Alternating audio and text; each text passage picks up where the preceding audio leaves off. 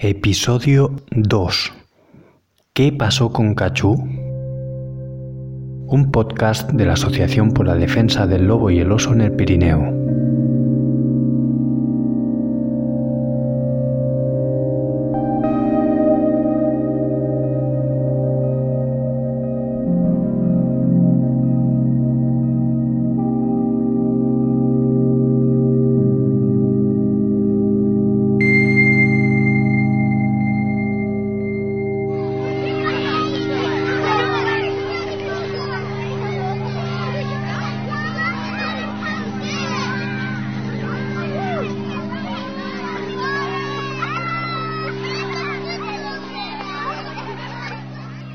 Estamos en los colegios de la Alta Garona. Con la mayor de las ilusiones, estos niños de Francia empiezan a pensar el nombre del próximo oso que será bautizado en el Pirineo. Tras un proceso de selección entre los colegios de la Alta Garona y una posterior votación a través de Internet, salen los nombres de Bulle, Reglis, Flocón, Cachú, propuestas que darán nombre a los osetnos nacidos en 2015 una vez ya extraídas las pertinentes muestras genéticas a través de su pelo. Más adelante explicaremos cómo consigue este pelo el equipo de seguimiento del oso pardo en Cataluña.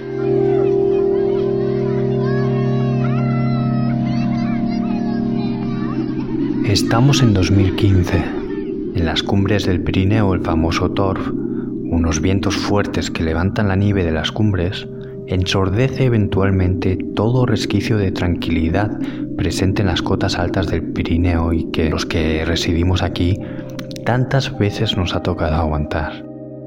Estamos llegando al final del periodo de hibernación y el latido de la osa Plume, una osa que se mueve por Francia, ya tiene una frecuencia muy disminuida, alrededor de 10 latidos por minuto. Gracias a la ingesta de alimentos en la pasada temporada, Plume está sobreviviendo con las grasas acumuladas en su cuerpo. Estas grasas le suponen un aumento de peso extra alrededor de un 30% de su peso habitual. No cabe duda que son días difíciles para sobrevivir. Cualquier estorbo que Plume pudiera percibir del exterior, muy posiblemente algún humano impertinente, algún esquiador, supondría un gasto extra e imposible de reponer, puesto que la altitud a la que se encuentra la osa hace imposible que pueda encontrar alimento de una forma efectiva. Varios centímetros de nieve esconden su cueva y toda actividad en el exterior supondría un esfuerzo verdaderamente nefasto para el devenir de la osa.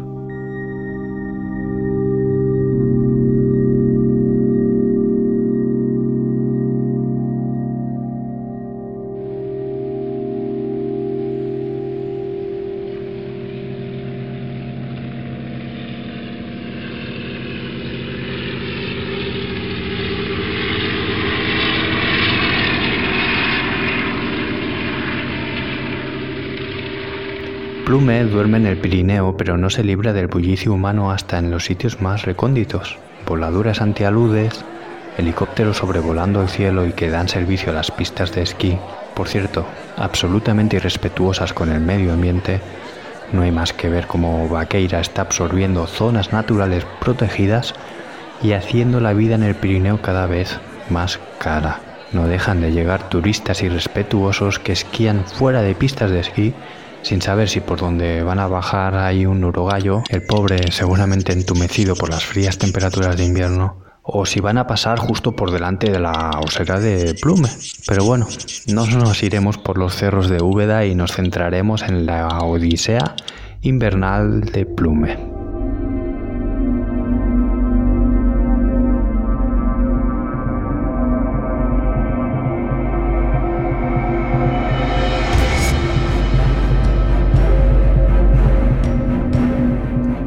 Osa no tuviera suficiente con sobrevivir al invierno, con tener la preocupación de que su cueva sea un lugar de reposo sólido y seguro, y con todo lo que hemos mencionado anteriormente, además de esto, Plume está gestando dentro de ella una nueva vida.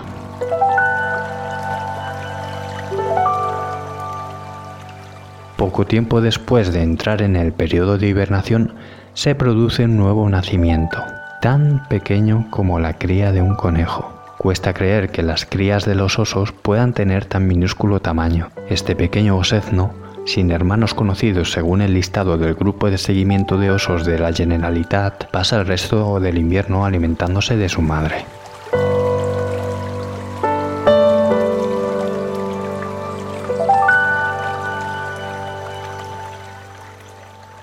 Poco a poco la temperatura en el Pirineo empieza a subir. Dentro de la cueva empieza a chorrear el agua de la nieve que derrite el sol. Llegó el momento de salir.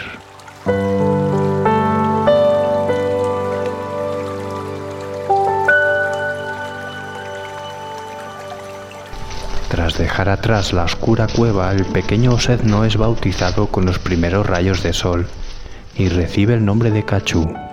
El origen de este nombre procede de las antiguas pastillas de regaliz que se fabricaban en Francia. Nuestro pequeño Osedno, de la mano de Plume, conoce por primera vez la nieve, el viento, el sol, las nubes, en definitiva, todos los elementos del mundo exterior con todas sus bellezas y también con todas sus amenazas, entre ellas el infanticidio, un proceso por el cual el macho acaba con la vida de las crías de la osa para inducirlas al celo y así poder copular.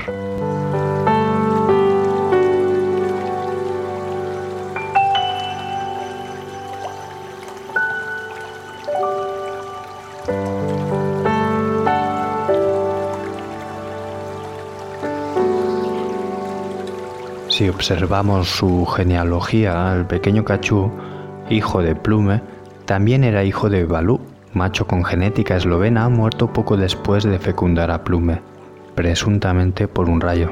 Además lleva la sangre de Piros y Caramelles, sus abuelos maternos, aunque Piros, además de abuelo, también era su bisabuelo. Cachú es descendiente de Melba, su bisabuela materna con origen esloveno, una de las primeras osas liberadas en el Pirineo. Así que con estos genes de herencia eslovena y con la desaparición de Balú, Cachú se constituía como una de las esperanzas para mejorar la calidad genética de la especie, evitando así los famosos problemas de consanguinidad que padece toda especie en peligro de extinción.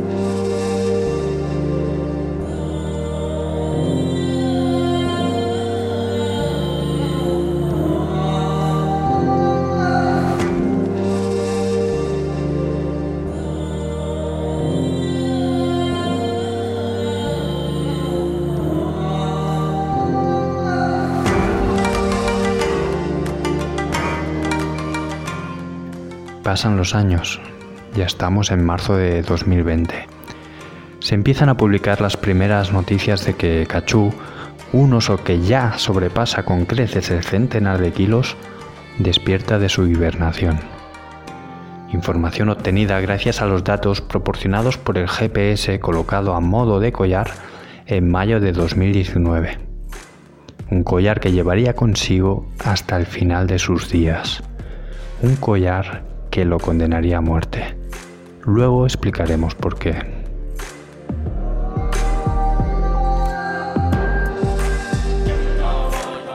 Cachú, con el andar característico de nuestros osos, es localizado cerca del municipio de Viella Micharán. En apariencia así torpón, pero bueno, que cuando la situación lo requiere puede llegar hasta los 50 km por hora. Pues como decía, se dirige hacia, hacia allí, hacia Villa Micharán, procedente del término municipal de Arres, donde estuvo durante los meses de hibernación. Hay que decir que cuando mencionamos municipio no significa que estén cerca del pueblo. Los municipios del Pirineo son tan extensos que pueden abarcar desde pequeños pueblos hasta altas cimas próximas a los 3000. Que estuviera en Arres no significa obviamente que estuviera cerca del pueblo. Lo más probable es que pasara la hibernación en zonas recónditas, ubicadas en cotas elevadas, donde seguramente el manto de nieve lo escondía dentro de su cueva. Con este collar, Cachú dejaría de estar en el anonimato y sería seguido muy de cerca por quien se supone que vela por su protección, un agente de medio ambiente del Consejo General d'Aran y un expolítico también del Consejo General d'Aran siguen atentamente sus pasos ambos eh, vinculados de manera directa o indirecta con el trabajo de seguimiento del oso pardo, y cuyos fondos para la protección del ganado y del oso destacan por su ineficacia. Se comienza a gestar un plan para eliminar a Cachú. Pero bueno, no nos precipitemos. Retrocedamos un año y regresemos a 2019. Es verano, el calor aprieta con fuerza y todos estamos pendientes de los pasos de Goyat. Mientras pasan los meses y Cachú sigue su periplo por el Pirineo, concretamente por Valdarán. Quedan pocas semanas para finalizar la época estival en el Pirineo y saltan las primeras alarmas.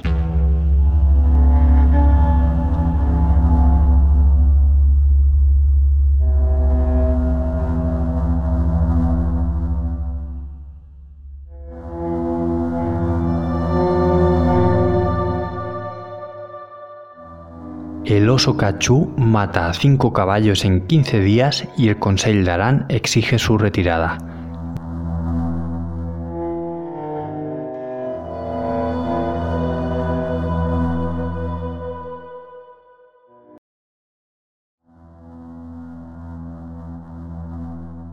Seguidamente cuatro titulares que reflejan un poco la crispación social en, por entonces, hace ya cerca de tres años, y por ejemplo podemos encontrar en TV3 el oso cachú mata cinco caballos en 15 días y el gobierno aranés exige su retirada. 19 de septiembre. Luego también podemos encontrar en la web del Consejo General de la Valdarán, que sería el gobierno aranés, en la que hay afirmaciones como por ejemplo la del síndico de Arán, eh, Francesc Boya, Síndico vendría a ser la figura de presidente de un gobierno aranés, en este caso, en la que se expresa que insistiremos de forma contundente para que los protocolos y medidas de la Generalitat se adapten para poder extraer del medio a todos aquellos osos que sean conflictivos. También se especifica un poquito más abajo, eh, abro comillas, también se pedirá al gobierno catalán el traspaso de competencias en todos los asuntos que tienen que ver con la fauna salvaje para poder ser mucho más ágiles y eficientes a la hora de solucionar las problemáticas de nuestros ganaderos, asegura el consejero de Territorio, Paisaje y Gestión Ambiental Francisco Bruna.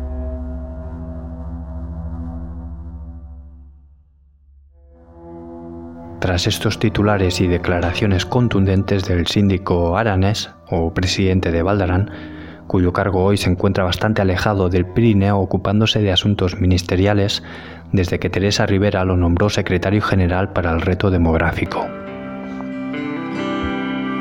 He querido manifestar la opinión del gobierno aranés principalmente porque como organismo público debería mantenerse imparcial ante la magnitud de un programa de recuperación de especies en peligro de extinción, cuya finalidad es restaurar la biodiversidad tal y como era antaño, antes de la intervención humana, a veces demasiado despiadada. Más allá de las bajas causadas, el gobierno aranés se muestra contrario a la convivencia y coexistencia con el oso exigiendo cosas que salen de su competencia y pasando por encima del programa de recuperación del oso pardo. Todo proyecto de recuperación conlleva un protocolo de actuación y unos pasos a seguir que no se pueden acelerar porque podemos causar una grave regresión en el proyecto, y más cuando hablamos de un oso con la genética de cachú. Deberíamos hacer memoria o simplemente acudir a los datos estadísticos y pensar cuál es el número de bajas causadas al ganado por enfermedades, extravíos, caídas, etc. y cuál es el número de bajas causadas por el oso.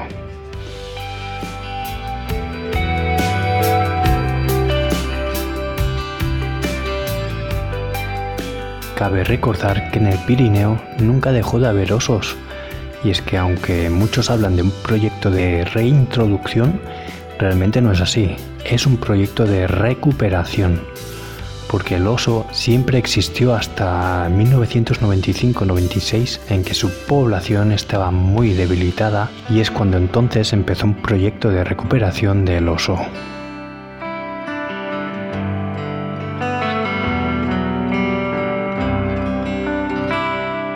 Bueno, pues hagamos un pequeño inciso en la historia que acabó con la vida del pobre Cachú, lo dejaremos un poquito tranquilo y leamos resumidamente qué pone en el protocolo de intervención con los osos del Pirineo. Un protocolo muy interesante, la verdad, donde se diferencia a los osos en función de su comportamiento.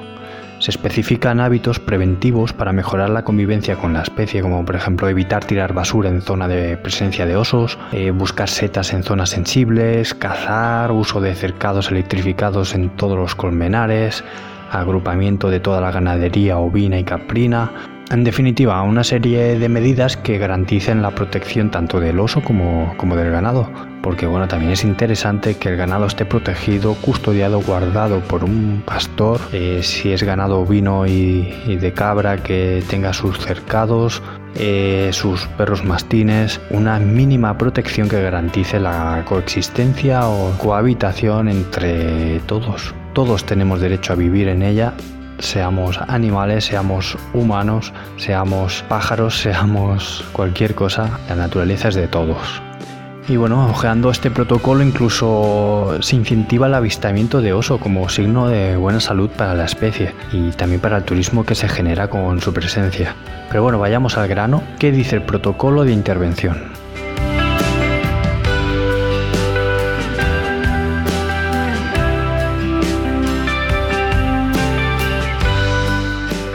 Dentro de todos los apartados que existen en el documento, es bastante extenso la verdad, y me centraré en el apartado de técnicas de intervención. Así que os detallo de forma resumida y leída eh, lo que se especifica en este informe. Empezamos. Técnicas de intervención. De forma genérica, los procedimientos o las diferentes técnicas de intervención están divididos temporalmente en tres fases progresivas, aplicando técnicas cada vez más agresivas. Fase 1. Diagnóstico, seguimiento y ejecución de medidas proactivas e inicio de medidas aversivas. Fase 2. Tras consultar al grupo de trabajo, se plantea la captura y marcaje del ejemplar y el reforzamiento de las medidas aversivas tras ejecutar las medidas de la fase 2, se consulta al grupo de trabajo para decidir si pasar a la fase 3. Fase 3. Captura y retirada del ejemplar.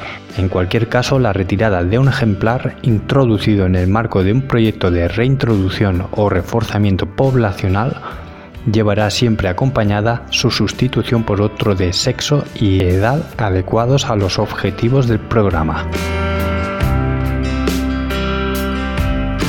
Esta es la primera parte que os quería resumir. Eh, hay mucha más información, pero me he quedado con esto y bueno, es un proceso que requiere varios días, semanas incluso. No es una cosa que se pueda aplicar en tan pocos días como se exigía. A continuación os citaré un pequeño fragmento en el cual se detalla las pautas de intervención ante un oso reiteradamente depredador. El director podrá promover unas medidas de protección suplementarias proactivas incrementando y reforzando los sistemas de protección habituales para reducir la reiteración de los ataques por el ejemplar o ejemplares implicados. Por ejemplo, instalación de dobles barreras de protección con barreras eléctricas, sistemas complejos o más complejos y potentes de baterías fotovoltaicas, al menos se recomienda completar el peritaje completo con un plazo suficiente para poder comprobar que los ataques son reiterados y su autor es el mismo animal o el mismo núcleo familiar. En el caso de colmenares, se incrementarán las medidas de protección junto con la realización de actuaciones de aversión si del peritaje se desprende que el oso o los osos tienen un comportamiento compatible con el de un ejemplar reiteradamente depredador, el director activará la puesta en marcha de una intervención de condicionamiento aversivo, precisamente el tipo y el alcance de las acciones de disuasión.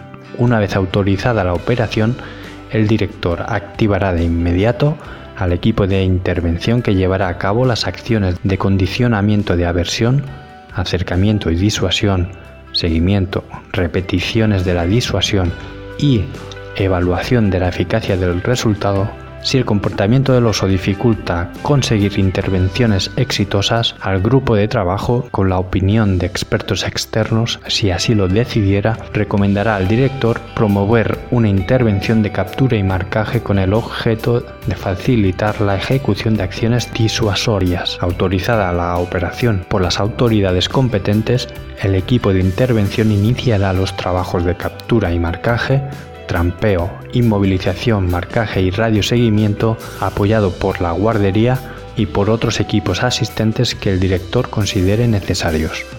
A continuación, el director valorará la conveniencia de aplicar nuevas medidas disuasorias y, en última instancia, retirar al ejemplar. Trampeo, inmovilización y transporte a cautividad o sacrificio y necropsia, previa valoración del grupo de trabajo.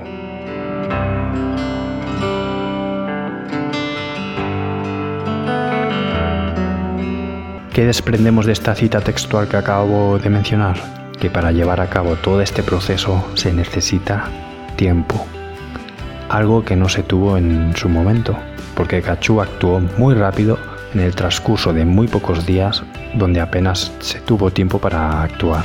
Y creemos que es algo que se debería tener en consideración antes de eliminar a un oso como Cachú de la zona. Siento dar la tabarra con tanta cita textual, pero bueno, creo que es necesario que se sepa toda la información por ambas partes y mejor pecar de exceso de información que quedarme corto, porque bueno, para realizar este episodio la verdad que me he tenido que informar muy bien, había cosas que no sabía y leyendo mucho me he pasado varios días eh, sacando información de diversas fuentes. He querido que esto fuera un podcast con información contrastada y verificada.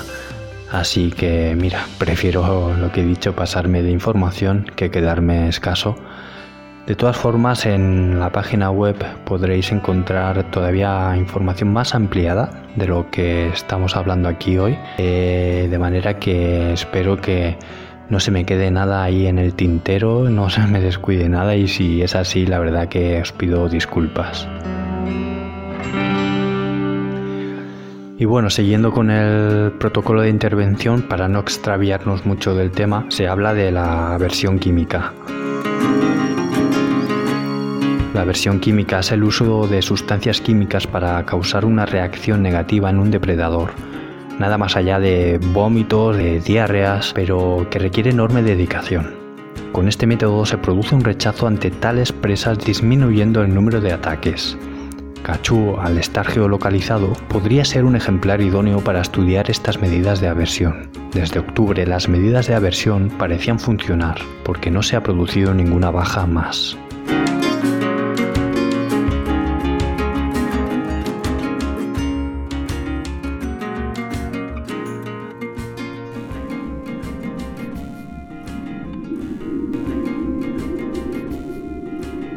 Llega el invierno del 2019 y con ello la pandemia.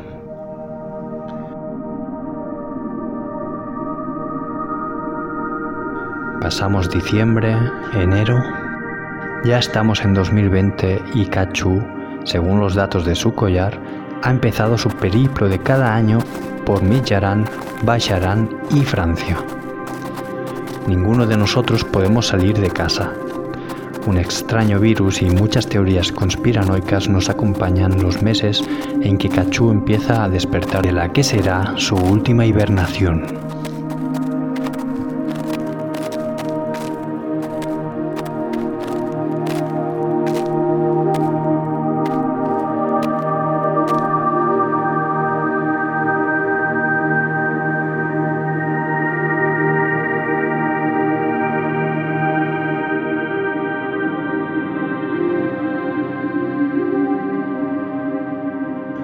Esos momentos de sosiego en su guarida serían los últimos antes de que explote el mayor escándalo contra los planes de recuperación de una especie en peligro de extinción.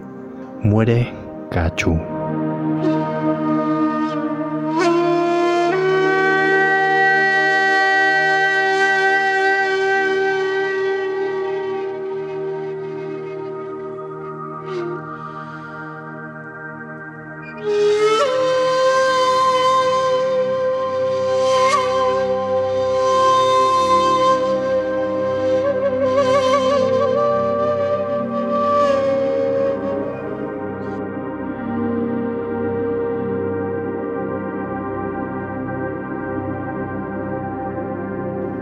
Así finaliza el episodio de hoy con la triste noticia de la muerte de Cachu. un oso con una enorme riqueza genética hallado muerto en extrañas circunstancias. En el próximo episodio hablaremos de lo que significa la risa sardónica, un elemento clave para honrar la muerte de Cachú y descubrir sus asesinos.